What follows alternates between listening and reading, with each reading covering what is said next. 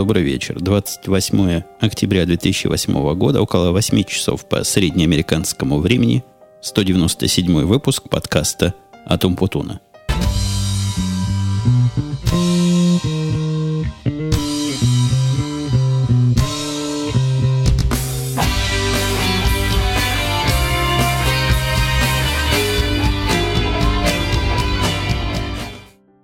Что, господа слушатели и слушательницы, как ни крути, у нас возник прецедент, наверное, впервые за долгое-долгое время.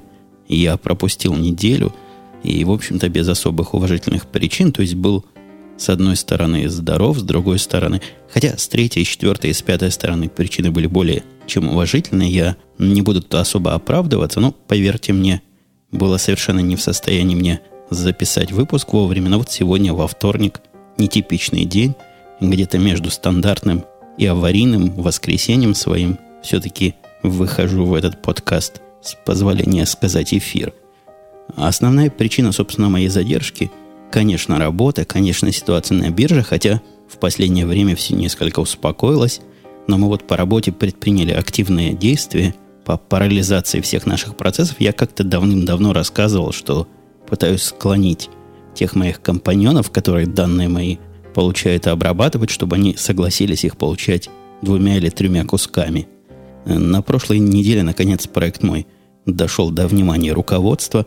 Да и, честно сказать, ситуация просто вынудила, потому что из-за увеличившегося биллионного, то бишь миллиардного объема данных, которые мы должны обрабатывать, все это дело сильно сдвинулось, сильно затормозилось, и вместо привычных 7-8 часов вечера по нью-йоркскому времени, когда мои данные были готовы для дальнейшей обработки, они, к сожалению, становились готовыми где-то на следующий день в районе 1-2 часов.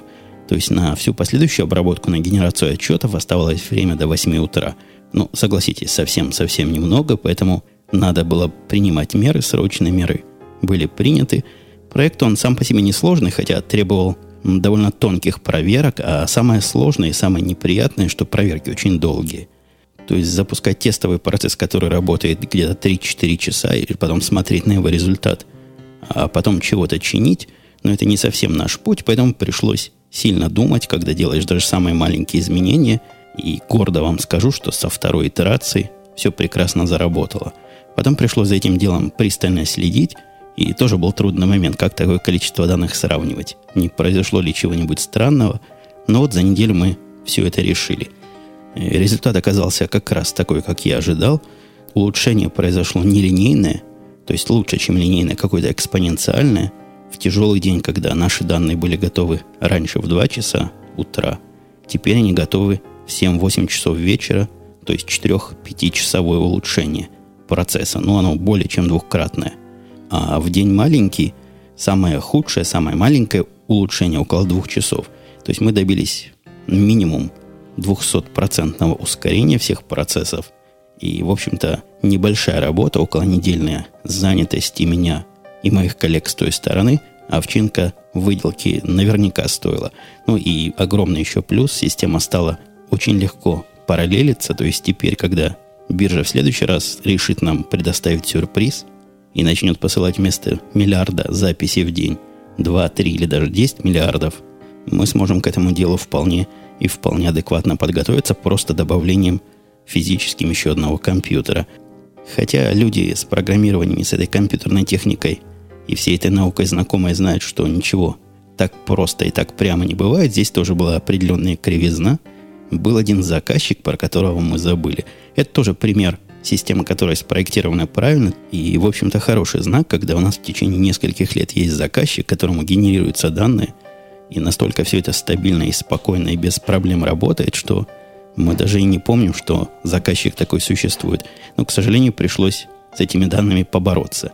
Как раз для этого заказчика борьба еще не закончена. Не сколько с данными борьба идет, а с заказчиком. А у меня на заднем плане идет борьба крикливости моей семьи против моего грозного распоряжения там сидит тихо вся семья в соседней комнате, в соседних комнатных, развлекается как может.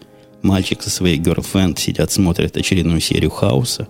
Почему-то они у нас его смотрят, я уже как-то и в прошлых выпусках удивлялся. Девочка вот только сделала уроки, И теперь, судя по окружающему шуму, весело этому радуется. Но мы, тем не менее, будем этот шум в меру сил своих игнорировать, а в случае необходимости маскировать музыкой. Если музыку слышите, значит, шум меня победил, и значит, я решил от вас все эти внутренние факты скрыть. Итак, ходя дальше по темам, а точнее, делая первый шаг в эту тему, я хочу вам сразу рассказать, что сегодняшний выпуск, он немножко необычный. Последний, наверное, выпусков 100 верой и правдой мне служил Google Notebook. Я об этом рассказывал, ветераны подкаст слушания этого шоу, конечно, в курсе, и Google Notebook был всем хорош и всем прекрасен, но в последнее время после моего перехода на Safari окончательного и полного стал не так хорош и не так прекрасен, как раньше – то есть в Safari Google Notebook, а эта система целая от Google, одной из моих любимых компаний, которая позволяет писать документы в онлайне, прям без каких-то программ.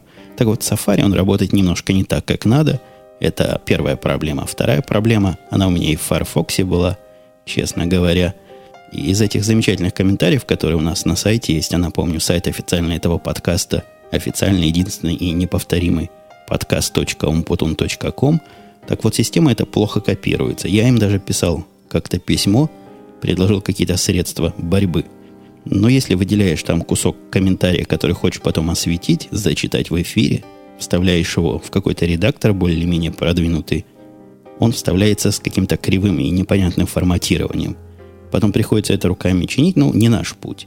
И вот посему решил я перейти на программу, которая на все это форматирование, с одной стороны, не обращает внимания, с другой стороны, являлась бы достаточно удобной, чтобы там можно было подкасты по, по штучкам раскладывать, по папочкам, какие-то таги к ним. И я имею в виду не подкасты, а, конечно, темы и шоу-ноты. То есть то, что я использую в разговоре. В этом монологе, в этом разговоре с вами, в таком удаленном. После совершенно недолгих колебаний и размышлений я решил использовать Evernote, программа, которая замечательна во всех смыслах, с одной стороны, а с другой стороны, и так уже у меня стоит на столе – то есть на десктопе, я имею в виду на компьютерном столе, и в которую время от времени я сохраняю нужные мне заметки, нужные куски веб-сайтов.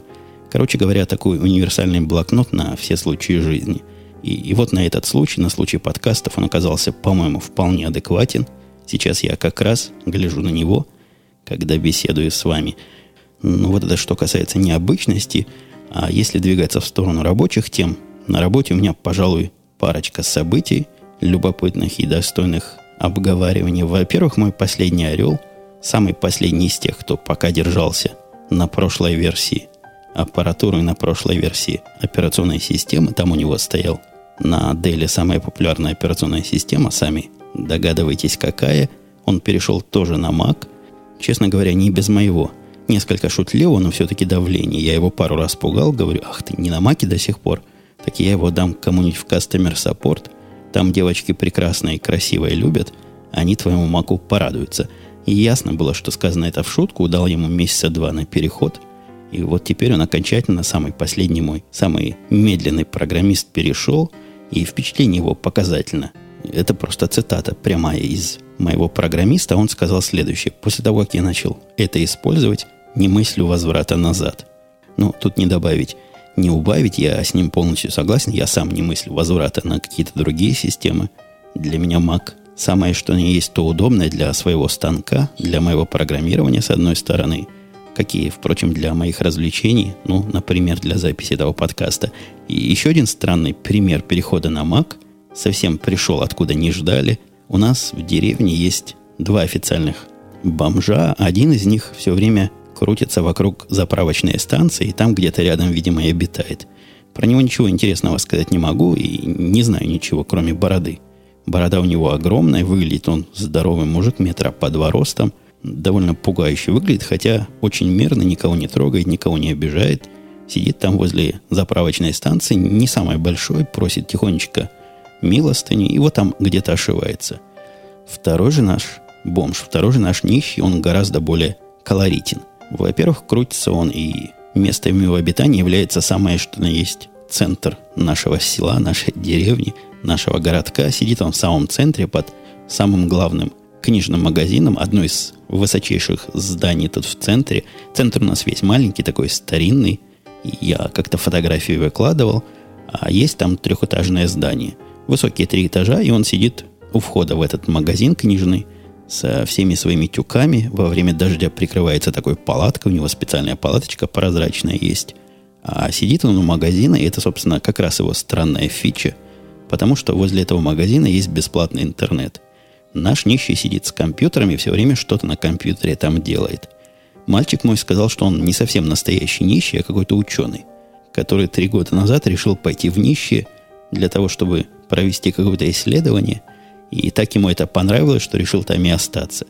Тем не менее, на компьютере он что-то делает, видимо, его ученая часть не успокаивается, и вот до последнего времени он использовал компьютер Dell.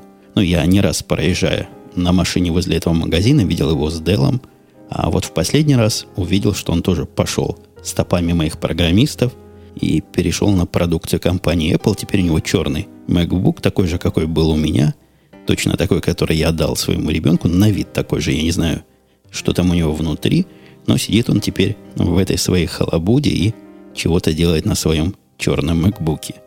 И если немножко вернуться во времени назад, к причинам, по которым я не совсем был в состоянии записывать подкаст на прошлой неделе. Прошлая неделя была неделей последней, когда у меня гостила подруга из России, и отправлял ее в субботу, по-моему, да, в субботу даже из этого пропустил радио идти. Но ничего страшного не случилось, то есть шоу должно продолжаться. Это онлайновый подкаст, который дисциплинирует тому, чтобы записывать его вовремя, к тому, чтобы записывать его вообще. И это, кстати, одна из причин, которые я себя пытаюсь самодисциплинировать и организовать, возможно, этот подкаст как онлайновый, с прямым вещанием, хотя, конечно, есть у этого свои плюсы, у этой идеи свои минусы. Окончательно тут еще ничего не решено, все в процессе раздумья находится. Так вот, я каждый раз пристаю к ней, какие у нее самые сильные впечатления от посещения Америки – и, по-моему, и в этот раз, и в прошлый раз впечатления у нее были про одно и то же или из одного и того же источника. Я, видимо, повторюсь, но и год назад, чуть меньше, чем год назад, когда у нас была в последний раз, ее здесь поразила заточенность всей окружающей среды под инвалидов. У нее как раз какая-то знакомая, то ли подруга, то ли знакомая знакомая в Таганроге. Она инвалид, и не то, что такая совсем уж инвалид, просто ходить не может. Ну, я имею в виду, бывает и хуже – люди с более худшими ограничениями. Так вот, на коляске, утверждает наша подруга Света, она никуда вообще попасть не может. Начиная с того, что она из дома выехать не может, потому что в лифт коляска не проходит, и в магазин никакой не зайти. А когда пытаешься взгромоздить коляску по этим ступенькам, народ возмущается, кричит, куда вы тут лезете, мешаете проходить. Короче говоря, недружественная такая обстановка и, и с технической, и с моральной точки зрения. Здесь же она увидела женщину в инвалидном кресле в супермаркете, которая пыталась дотянуться до какой-то высокой банки где-то на полке и подбежала ей помочь, а оказалось, ей помогать не надо. Эти полки там как-то так заточены, что можно за что-то потянуть, и полка это опускается. Я такого в суперах не видел, сам врать не буду, но Света утверждает, что была поражена вот этим фактами и тем, что продумано все настолько. Но я уж не говорю о том, что въехать и выехать они могут откуда угодно – любой поезд, я имею в виду электрички, но, наверное, и поезда дальнего следования оборудованы как раз устройствами разнообразными для подъема этих колясок и для погрузки, удобные и довольно быстрые. Инвалидов, также и автобусы, то есть они живут в этом смысле более, мне кажется, полноценной жизнью, и более под них все тут продумано. Второе из трех основных удивлений – это, как не к столу будет сказано, общественные туалеты – Каждый раз Свету поражают общественные туалеты чистотой, красотой и какой-то аккуратностью. Я уж не знаю, с чем она сравнивает. Я могу только догадываться, что она имеет в голове, когда их сравнивает, но поражают они ее постоянно и непременно. Ну и третье поражение, третье удивление – это то, что человека здесь считают по умолчанию честным. И это, конечно, несколько взгляд со стороны. Я немножко про эту честность туда дальше поговорю – но, например, ее поразило, что в магазине вечером, когда нет кассира в супермаркете, можно взять товары самому и самому провести возле кассы, возле считывающего устройства, самому заплатить сколько надо карточкой. И никого, в общем, там нет. Никто тебя не проверяет, никто за тобой не смотрит. И Света утверждает, что ничего подобного она никогда в России, ну или во всяком случае в Таганроге и в Ростове не видала. И я допускаю, что в Москве такое вполне может быть. Я, честно говоря, не знаю – но вот этот факт того, что верит джентльменам на слово, ее поражает каждый раз самое темечко. Почему я сказал, что это взгляд со стороны? Потому что это немножко противоположно моему наблюдению. Я тут недавно ходил поддерживать американскую экономику в кризисе. Но вы знаете, в кризисе народ мало покупает, и я решил поддержать это дело. В самом деле, мне, конечно, надо было купить пару товаров, таких электрических, электронных товаров. Я уж даже так сходу не вспомню, что это было. Помню, один из товаров был точка доступа для моей сети. Тут надо было поменять. Я купил Airport Express, такую маленькую штучку, крайне удобную и, и чудовищно универсальную. Хотя стоит она для такой маленькой штучки недешево, 100 долларов – Второе, что-то еще второе было, я уж так сходу не припомню, что. Но вот что меня поразило в магазине, когда мне эти штучки дали, а товарили меня не на основной кассе. Основная касса это уже перед самым выходом, а где-то внутри. Так вот, паренек, который меня обрабатывал, мой заказ, упаковывал, упаковал его в пакетик. Пакетик не простой, а с затеями. То есть он на вид прозрачный, но для того, чтобы его открыть, пришлось ему содрать специальные две полосы, и после этого заклеил он пакетик. Заклеил так, что открыть его по этому месту вообще нельзя. Ну, и означает, что доложить в него что-то еще тоже нельзя. Пакетик получился одноразовый, который можно только разорвать. И вот ты выходишь с этим пакетиком, охранник на входе кратенько смотрит, что пакет не разорван, и ничего в виде чека проверять не надо, все понятно, что ты это не украл, а получил совершенно фирменный настоящий пакет. Хотя мне приходило мысль в голову, что если зайти туда со своим подобным пакетом, если найти источник этих пакетов, то, наверное, можно эту немудреную систему защиты вполне обойти. Я пока говорил, я вспомнил, что же я второго купил. Вторая покупка моя оказалась крайне удачной, но, в принципе, и первая тоже.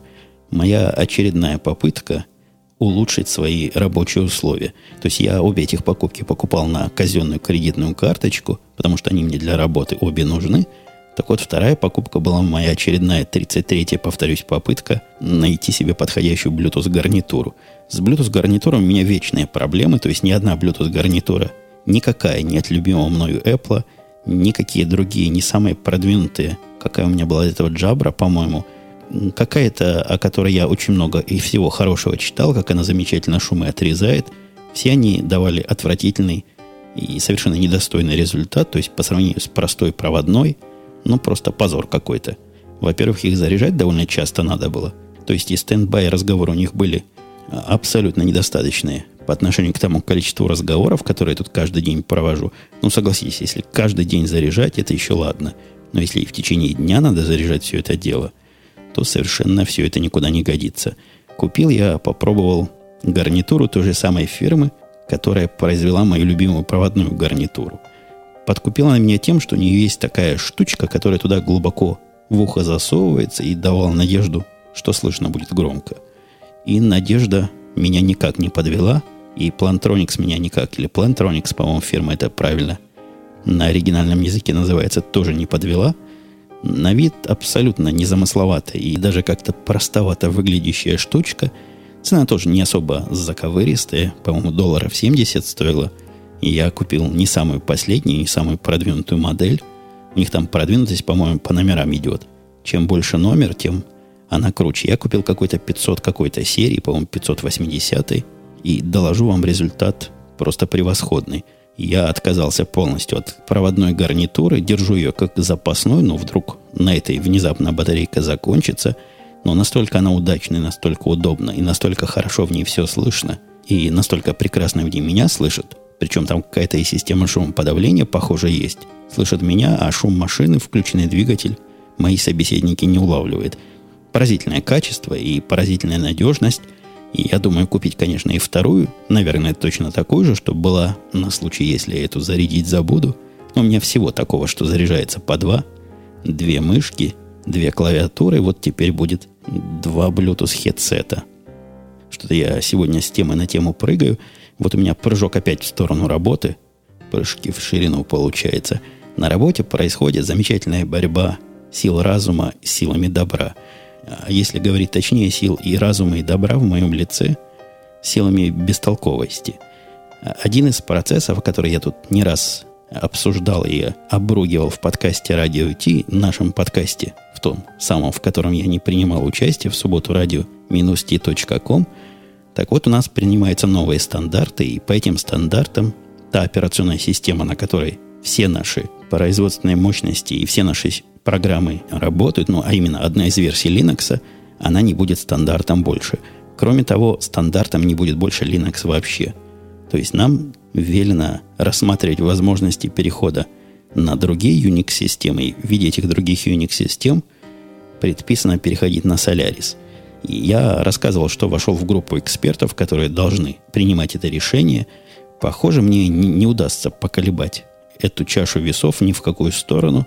Там такие серьезные архитекторы с противоположной стороны выступают. Ну, самый главный архитектор нашей корпорации, человек, который по служебной лестнице, наверное, на порядке выше, чем я, вот он продвигает идею унификации. То есть все будут на Солярисе, а когда на одном из совещаний я его спросил, а, собственно, какая основная причина, зачем? Ну, кроме того, чтобы все переходили на одну. В этом что-то есть, конечно, работать всем на одной системе, это проще поддерживать. Он мне выдал совершенно фундаментально странный ответ о том, что лет 10 назад он пробовал Serialis, когда он еще был программистом, ему очень понравилось, и с тех пор он его всем навязывает и всем рекомендует. Я пытаюсь доказать, что наши высокопроизводительные системы, которые исключительно под Linux были в свое время заточены, очень тонко и очень четко оптимизированы под все возможности и способности Linux, ну, в самом деле, на, на совсем низком уровне. И это, собственно, им и позволяет так оптимально работать. То, что другие делают мейнфреймами, мы делаем обычными компьютерами, совершенно типовыми и не очень навороченными 10-20 тысячными серверами. Но как человек реалистический, я понимаю, что я тут капля в море, и вряд ли ради меня станут стандарты менять. Поэтому есть два выхода. Либо мы будем каждый раз инициировать процесс исключений. Есть тут такая процедура, то есть каждый сервер, который я захочу, надо будет доказывать, почему мне нужен Linux. И я, конечно, уже приготовил список причин, которые пройдут любую проверку, потому что они настоящие причины, грамотно технически изложенные, но это лишняя головная боль. Второй вариант более технически сложный, перейти на Solaris попытаться, и нам дали на это дело широкодушно время – Сказали, времени много. Вот эти силы бестолковости, я их поэтому такими силами и называю, сказали, что в марте перестанет официально у нас в компании поддерживаться Linux, и до марта мы должны все свое перенести. Звучит это чудовищно и, прямо скажем, по-дилетантски, то есть системы, которые мы тут разрабатывали 5, 6, 7 лет, последних перевести за 3-4 месяца, оттестировать и запустить на другой операционной системе, даже похожей, хотя в сущности Solaris довольно сильно отличается – во многих аспектах от Linux, вот в нашем конкретном случае, но это абсолютно нереальный план, даже если все мои орлы прекратят делать все, что они делают, и станут только переводить на Solaris, это минимум возьмет около года. Все это подтестировать, все это переписать, все это переоптимизировать. Я уж не говорю о том, какие средства придется потратить на покупку нового железа. Мы не можем переносить сервера рабочие, нам необходимо еще один комплект всего покупать. То есть речь идет о каких-то миллионных вложениях с каким-то невнятным и даже сомнительным результатом. Кстати, пока не забыл, я хочу вам вопрос задать. Тем из вас, кто является ветеранами слушания этого подкаста, у меня есть очень четкое и очень прочный дежавю о том, что когда-то давным-давно, может, года полтора, может быть, два назад, а может, даже и три назад, я рассказывал о интервью – или разговоре, я уж не помню, в каком контексте я об этом рассказывал, но фигурировал там программист, который программировал в Южной Америке или в Южной Африке, где-то в, на юге чего-то, он программировал ракеты. И эти ракеты как-то по его программам куда-то летали, и чего-то я про этого программиста рассказывал. я прошу, если вы помните, что там было, либо навести меня на тот подкаст, в котором я все это вам рассказывал, либо напомнить своими словами собственно, о чем там шел разговор. Дело в том, что ко мне сейчас на интервью пришел человек вот с таким резюме про ракеты, про, про какой-то юг, и он там эти ракеты программирует. Я думаю, не он ли это был, с кем я уже разговаривал. И перед разговором с ним хотел бы вспомнить, собственно, чем наш первый раунд закончился и какое у меня было первое впечатление от этого кандидата. Если он, конечно, был кандидатом. Ну, давайте еще одну рабочую тему. И на этом на этом про работу сегодня закончим. И я хотел с вами поделиться просто наблюдениями жизни о том, что очень важно иметь начальника, которым, с которым у тебя есть общий язык и с которым есть понимание. И, и радостно это. Радостно это и практически удобно. Я, собственно, к какому случаю жизни клоню? Я клоню к тому, что где-то месяца два назад взялся я писать новую систему, тяжелую, серьезную, которую разрабатывать, ну вот с моей скоростью разработки, которая в принципе велика, около месяца.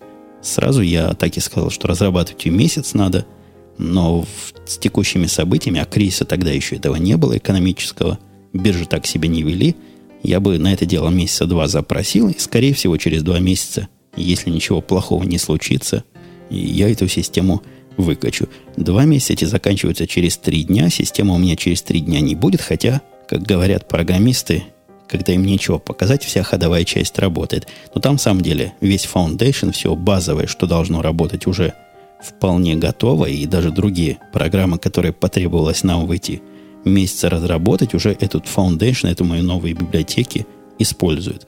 Но моя система все-таки еще далека от реализации, и так, честно, положа руку на сердце, мне нужны недели две работы, которые меня бы никто не прерывал и не отвлекал на глупости, чтобы ее закончить.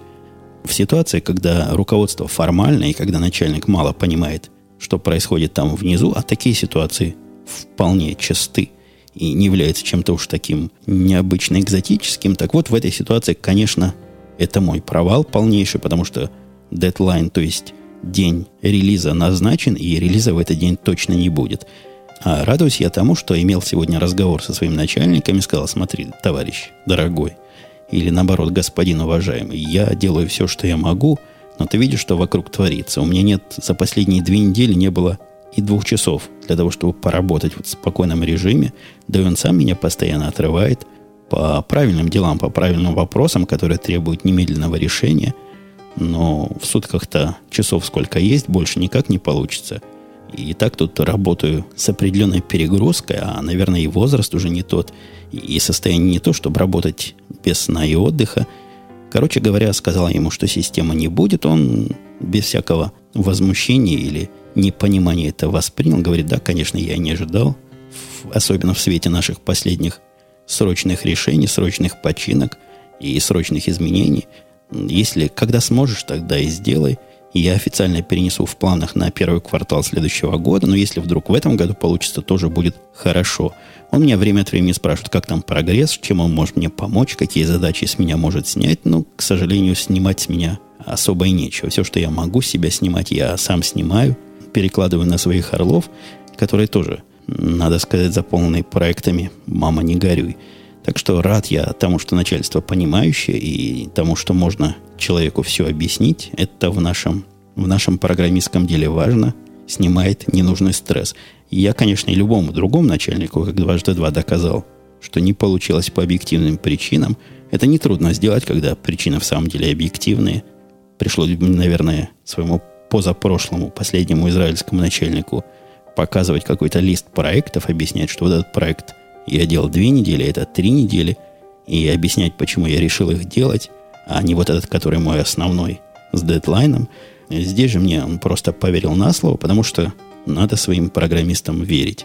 И, и я своим программистам верю. Если кто-то из моих орлов пытался что-то сделать и не смог, я, в принципе, даю себе отчет, что были этому объективные причины, либо силу он сам свои переоценил, ну, либо, как в моем случае, были такие немаскированные прерывания более высокоприоритетных задач. И опять тема процентов, но в этот раз тема процентов, которая мне не дает покоя в этой стране в течение последних, наверное, двух лет, она выплыла немножко с другого боку и ударила по мне.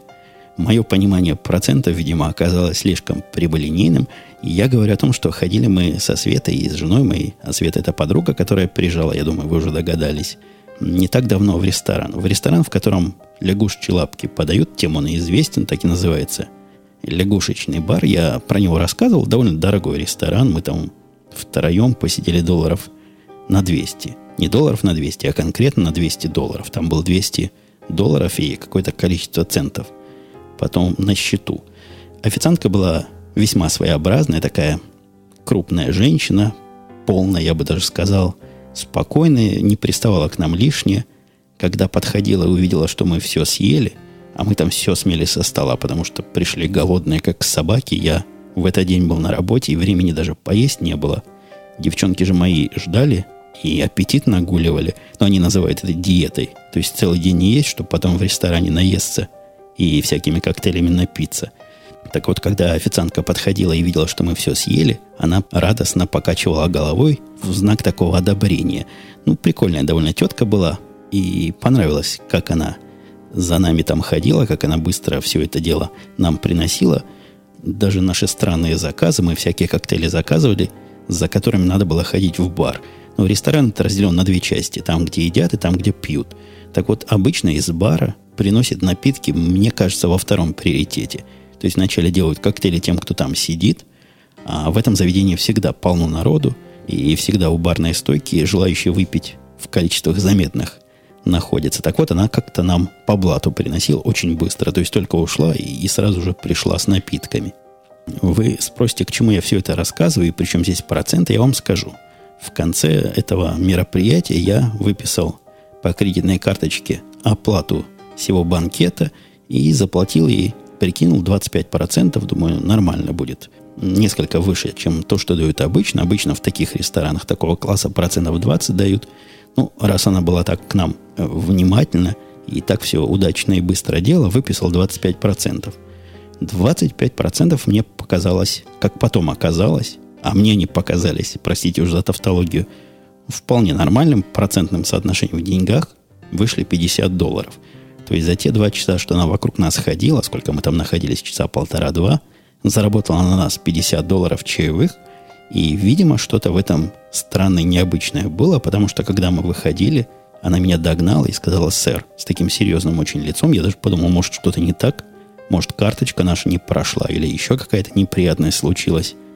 Нет, она сказала, сэр, это было очень щедро с вашей стороны, я не забуду, я ценю, спасибо большое, но вот так серьезно, достойно это сказала. Похоже, я дал больше, чем надо – и, похоже, прямое переложение процентов на деньги в этом случае меня подвело. Наверное, при больших суммах принято давать меньше, хотя я сторонник концептуальности.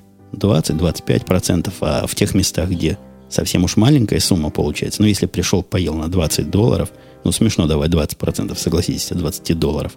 Там я иногда и до половины суммы даю на чай, и, и всегда официантки остаются довольными. И последнее, перед тем, как мы перейдем комментариями, вопросом, хотя настолько я затянул, что не знаю, насколько у нас хватит времени поговорить на темы вами затронутые. Я тут начал новый сериал смотреть, о чем и донес в своем твиттере, который слэш Путун. Сериал называется My Own Worst Enemy. Я не знаю, как он называется по-русски и вышел ли он на русском языке, но ссылочку на этот сериал я давал в Твиттере, пойдете, найдете, там легко – по этой ссылочке, если вы идете на оригинальный сайт, там, оказывается, можно полностью эпизоды посмотреть. Сайт компании NBC, по-моему. И все эпизоды, как ни странно, бесплатно лежат. Странно, потому что я их до этого купил, первые два эпизода, которые пропустил в iTunes Store, а, оказывается, мог бы абсолютно даром посмотреть. Я где-то слышал, что эта штука работает только с территории Америки, как-то определяет, откуда вы приходите, но стоит того попробовать. Так вот, сериал этот странной концепции. Очень странный, я не буду спойлеров вам рассказывать, но там с первых минут сразу понятно, что речь идет о шпионе с раздвоенной личностью, специально раздвоенной личностью, в котором уживается сразу и обычный такой домохозяин, обычный офисный работник и крутой стиля Джеймса Бонда суперагент. Происходит у него там некая избивка программы, и как-то две его личности друг о друге узнают и друг с другом общаются. Это смотреть забавно, идея богатая – и что меня радует, это качество сериала. То есть мне показалось из первых серий, что, что сценаристы и режиссеры продумали все сюжетные ходы вперед на много серий.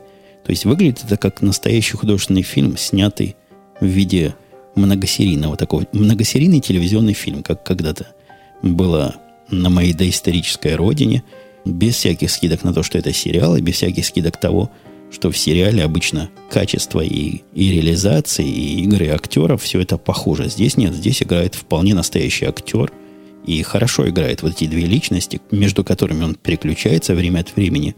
Показывает он просто отлично.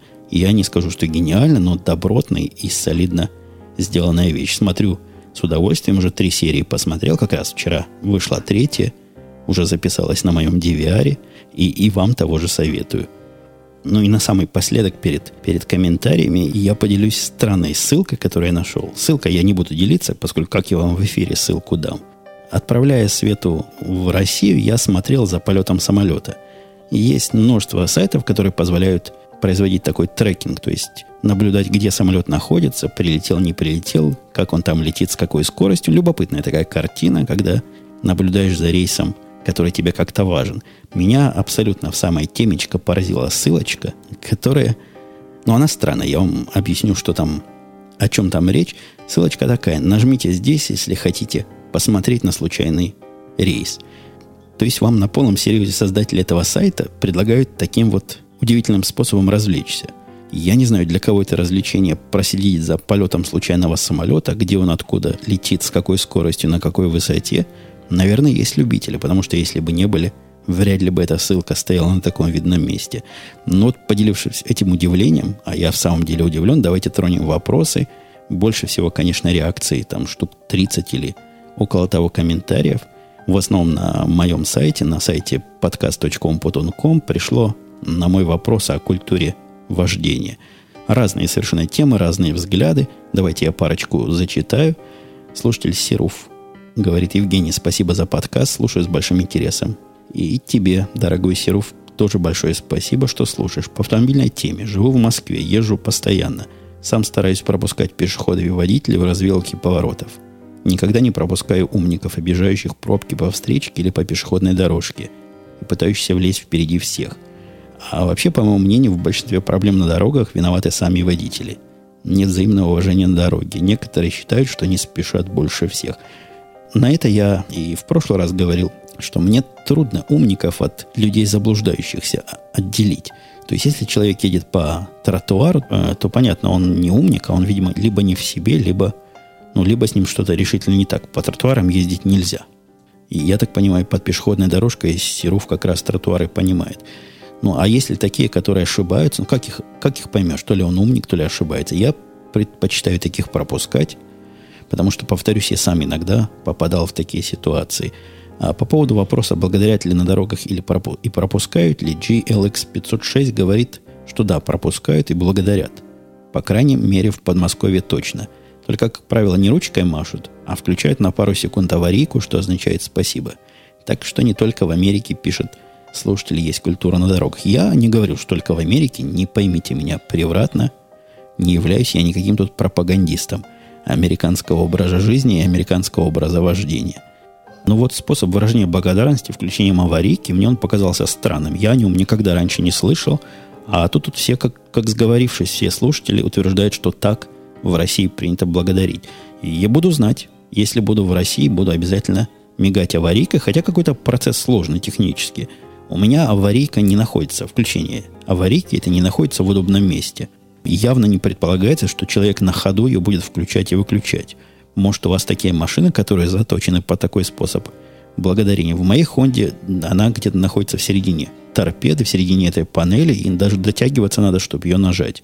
Мне трудно представить, как бы я на ходу ее включал и выключал. Благодаря кого-то рукой, по-моему, гораздо проще помахать ну или просто посмотреть человеку в глаза, улыбнуться. Даже как-то более по-человечески, менее технически выходит. Хотя куда я тут со своими правилами в ваши автомобильные дела лезу? Не буду лезть. Справедливости ради, если взгляд с другой стороны, хотя сторона довольно сомнительная. Вы сейчас поймете, почему слушатель Асджудс Асджудс говорит спасибо за подкаст. Сразу отвечу на твою просьбу об оставлении комментариев на тему водительской вежливости.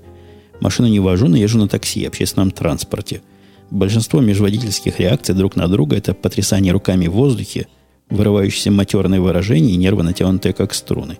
При этом в нашем Волгограде очень много маршруток, которые водятся сомнительными личностями. Права получить становится очень легким занятием, а приобрести машину очень модным и престижным для девочек и мальчиков, которым нет еще 18 лет. Нерадостная картина, подытоживает слушатель. И я сказал, что он немножко с другой стороны, и достоверность этого комментария. То есть я абсолютно не сомневаюсь, что так и есть с точки зрения уважаемого слушателя, но взгляд из такси и взгляд со стороны таксиста, он всегда несколько специфический. По моему опыту, таксисты это одни из самых хамских и нагловатых водителей. И если глядеть вот с этой стороны сидения, то да, с вождением, наверное, и с его культурой будет тяжеловато. Но я рекомендую комментатору все-таки на это дело попробовать посмотреть со стороны и водителя. Мне кажется, что картинка будет немножко другой. Пара слушателей пытались выразить концептуальную мысль и связать культуру вождения с автомобилем. Один из этой пары, Адикус, говорит, чем дороже машина, тем вежливый водитель, проверен на себе. Это он на своем американском опыте в Северной Каролине ездит. Но вот с другой стороны, слушатель Сова утверждает совершенно обратное. Насчет того пишет он, что чем дороже машина, тем вежливый водитель, у нас это чистая противоположность. На крутых машинах складывается такое ощущение, что ездят одни идиоты. Не побоюсь этого слова. Чем круче тачка, тем наглее и непредсказуемо себя ведет водитель и лезет на пролом. Прямо создает аварийную ситуацию на дороге. Это опыт из города Россия, Калининград. Там много еще комментариев, целый ряд. И был комментарий с моей исторической родины, и я эту тему уже тоже освещал. Слушатель Сандрас говорит, что не пропускает влазящих в очередь на поворот, потому что живет в Израиле и приходится не пропускать наглецов. Местная ментальность такова, что если начнешь пропускать, сам никуда никогда не приедешь. Наглецов хватает, а у меня на них аллергия. Но это техническое действительно ограничение. Я, будучи в Израиле, об этом тоже рассказывал. Попытался по-американски водить. И как дурак стоял дольше всех в тех местах, даже в которых меня должны были пропускать лезли, лезли люди, никому не приходило в голову мне уступить дорогу. Ну, может, у меня неудачный опыт тель такой был, может, я не в тех районах ездил. Я уж не буду за весь Израиль тут говорить, но впечатление было довольно тяжеловатое, так что я Сандраса уважаемого вполне и вполне понимаю. Остальные комментарии, если вам интересны впечатления людей, а их там много, можете на сайте посмотреть. Там многие пишут интересные и разная, складывается довольно полная, хотя и местами противоречивая картинка того, насколько культурно и насколько хамски себя ведут люди в разных местах и России, и других стран. Но в другую сторону комментарий Алекс IT пишет относительно реакции на комментарии слушателей. На глупость и экстремизм в комментариях я бы так много времени в подкасте не отводил. Ну да, живут они жизнью страны, страна такая, что же делать? Я понимаю, пишет Алекс IT, что вам, в общем, по барабану – так что давайте придурков игнорировать. Нет, я прямых придурков в принципе игнорирую. Людей, которые хамят, людей, которые подначивают меня на... Явно подначивают на всякие такие странноватые разговорчики. Я игнорирую тех, кого я освещаю. Они, как правило, люди просто с другой точкой зрения на разные предметы. И я бы не назвал их всех так в кубе придурками. Нет, такие же уважаемые Алексей слушатели, как и вы, и как и многие другие, просто с какой-то другой порой мне абсолютно непонятной и чуждой точкой зрения. Ну вот, например, слушатель Алекс сообщил мне с не очень понятной целью, что в подкасте для него интересны 2-3 минуты, ради которых он слушает полезной информации или интересности, или чего-то еще такого. Но находит он в каждом подкасте 2-3 минуты и развернул свой ответ довольно своеобразным образом. Пишет Алекс, вас, как в любом человеке, достаточно пожившем в Таганроге, спрятан художник, писатель, творческая личность – но технарь, господствующий вас, подавляет его. То есть вот эту творческую художника имеет в виду Алекс. Ваши зарисовки человеческих взаимоотношений очень тонкие и непосредственные, но часто вы срываетесь на банальный... Э, я на русский язык пытаюсь перевести. Я что с вами на русский, на русском языке разговариваю. На банальное описание повседневных событий. И ему там правильно ответили, за что такие таганрогцам привилегии. Я, собственно, тоже не очень понимаю, почему достаточно пожить в Таганроге, чтобы в тебе запрятался художник – и творческая личность.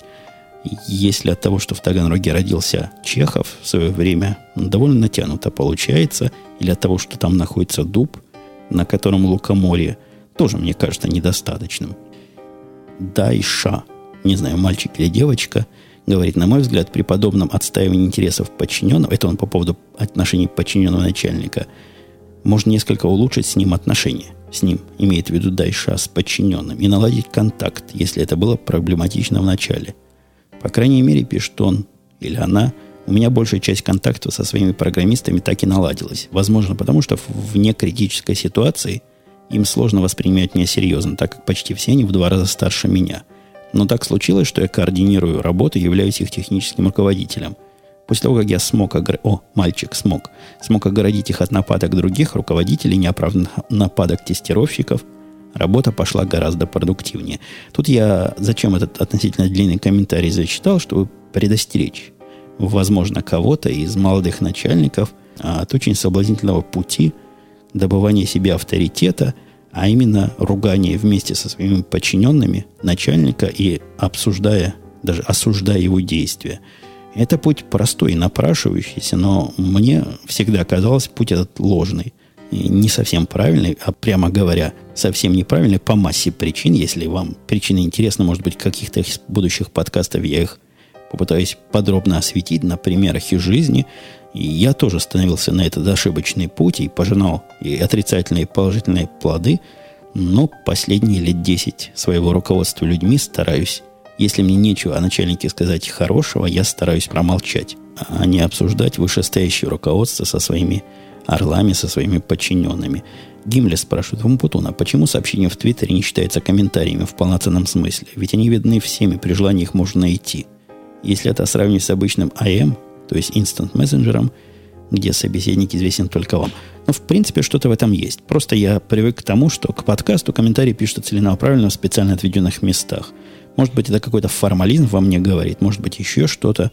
Но вот эти как раз комментарии, которые вы оставляете на сайтах, на любых сайтах, где вы нашли, хотя, конечно, я предпочитаю на официальном сайте, и слушатели вполне, то есть вы, дорогие мои, вполне идете мне навстречу, все больше и больше людей именно там оставляет. Я еще напомню, что предпочитаю, если можно, если вам не очень трудно, если вы найдете в себе силы зарегистрироваться, мне гораздо проще общаться с человеком, который не анонимен. Потому что иногда бывает несколько комментариев от одного человека под разными именами – мне видно, что это под разными именами, но что-то в этом есть не очень приятно. Я, ясное дело, никого ни за какие комментарии преследовать никак не могу, даже если бы хотел. Не в моих это силах, так что если у вас найдется минутка зарегистрироваться, я был бы очень рад. И с удовольствием общался бы с вами зарегистрированным. Хотя, конечно, можете и так. Вот, например, Алекс, который меня ругал, не зарегистрирован был, и тем не менее вполне его комментарий попал в эфир. Как-то получается тоже особая такая закономерность. В основном ругают с незарегистрированных комментариев. Не очень понятно, почему, то есть что. Чего они опасаются, или они считают, что много чести регистрируется для того, чтобы поругать, не знаю. Но ругательные комментарии – это факт медицинский. Практически все, без исключения, с анонимных и незарегистрированных комментаторов и проистекают – что касается вопроса Гимлиса, может быть, он действительно и прав. Я попробую пересмотреть свою концепцию, и если вы не против, а если вы против, сообщите, знаете, где сообщать. Буду относиться к комментариям в Твиттере примерно с такой же степенью подкаст-ориентированности, как и к остальным, более традиционным для меня комментариям. И есть тут еще целый ряд, но время, ой, время совершенно неприлично длинное.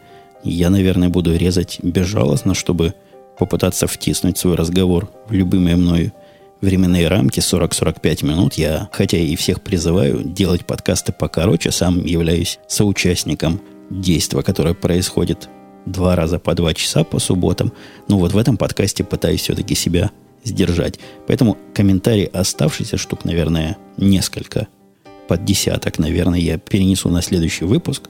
Но только последний вопрос задам, потому что он уж больно необычный мне показался. Последний комментарий, простите, от слушателя – Слушатель Совнарком пишет. Здравствуйте, Евгений. Недавно натолкнулся на ваш ЖЖ, то есть живой журнал, на те записи 2005 года, в которых вы открыли для себя подкасты. Скажите, пожалуйста, какие у вас чувства вызывает чтение этих старых записей? Я понимаю, вопрос может показаться несколько странным, да и, возможно, вы не читали своих старых постов. Как не читал? Я их писал. И специально пошел почитать действительно любопытные посты. В 2005 году в месяце июля, 6 числа, я написал – Тут я попытался сообразить свой подкаст на днях. Это, это я писал в далеком 2005 году. И оказалось, писал дальше я, это дело весьма непростое. То есть вроде язык подвешен за нужное место, и голова соображает быстро, а как начинаю говорить в микрофон, идиот идиотом. Сплошное мычание, потеря нити изложения. Так что я проникся уважением к радиотелеведущим и прочим работникам подобного фронта. Могут, восклицательный знак. Ну, а я тоже попытки оставлять не буду. Может, что и получится когда-нибудь. Но совсем это непросто. И следующая запись через 22 дня я все-таки решился. Писал. Ваш покорный слуга организовал свой подкаст вот здесь, подкаст Умпутунком. Вы видите, этот адрес уже сто лет не меняется. Как начиналось с подкаста Умпутунком, так и теперь он здесь. Не смотрите что страничка там страшная, это только на первое время. Даже на Apple зарегистрировал. Видите, раздумья у меня взяли недели три, и недели за три я решился. Довольно быстро. В то время подкасты это была экзотика еще та. Я помню свое несколько шоковое состояние от попытки записать себя в микрофон, от попытки потом это дело послушать и не содрогнуться. Да, многое с тех пор воды утекло и, и уплыло. Ну вот дошли до того, до чего дошли. И я думаю, на этом можно остановиться. Не в смысле записывания подкастов, нет, это дело мне нравится, это дело я бросать никоим образом не собираюсь, а остановиться в сегодняшнем изложении, попрощаться с вами, дорогие слушатели, любимые местами, нет, уважаемые и местами любимые. До следующей недели мы встретимся. Я буду стараться в стандартные дни, хотя, как вы помните, ничего не обещаю. Сделаю все возможное, чтобы выйти вовремя в эфир. На этом все. Пока. До следующей недели.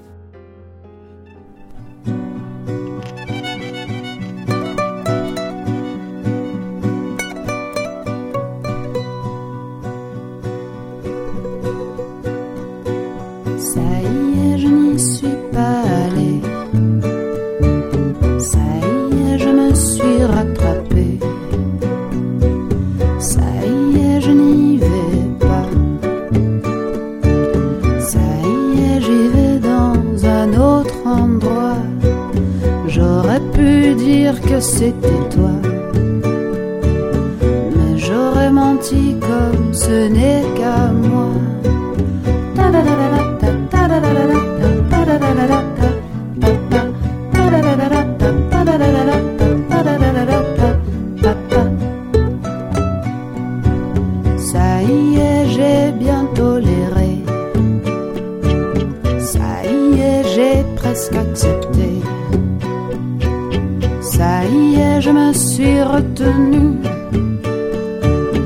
Et Dieu sait tellement bien j'aurais pu tout foutre en l'air, me paniquer.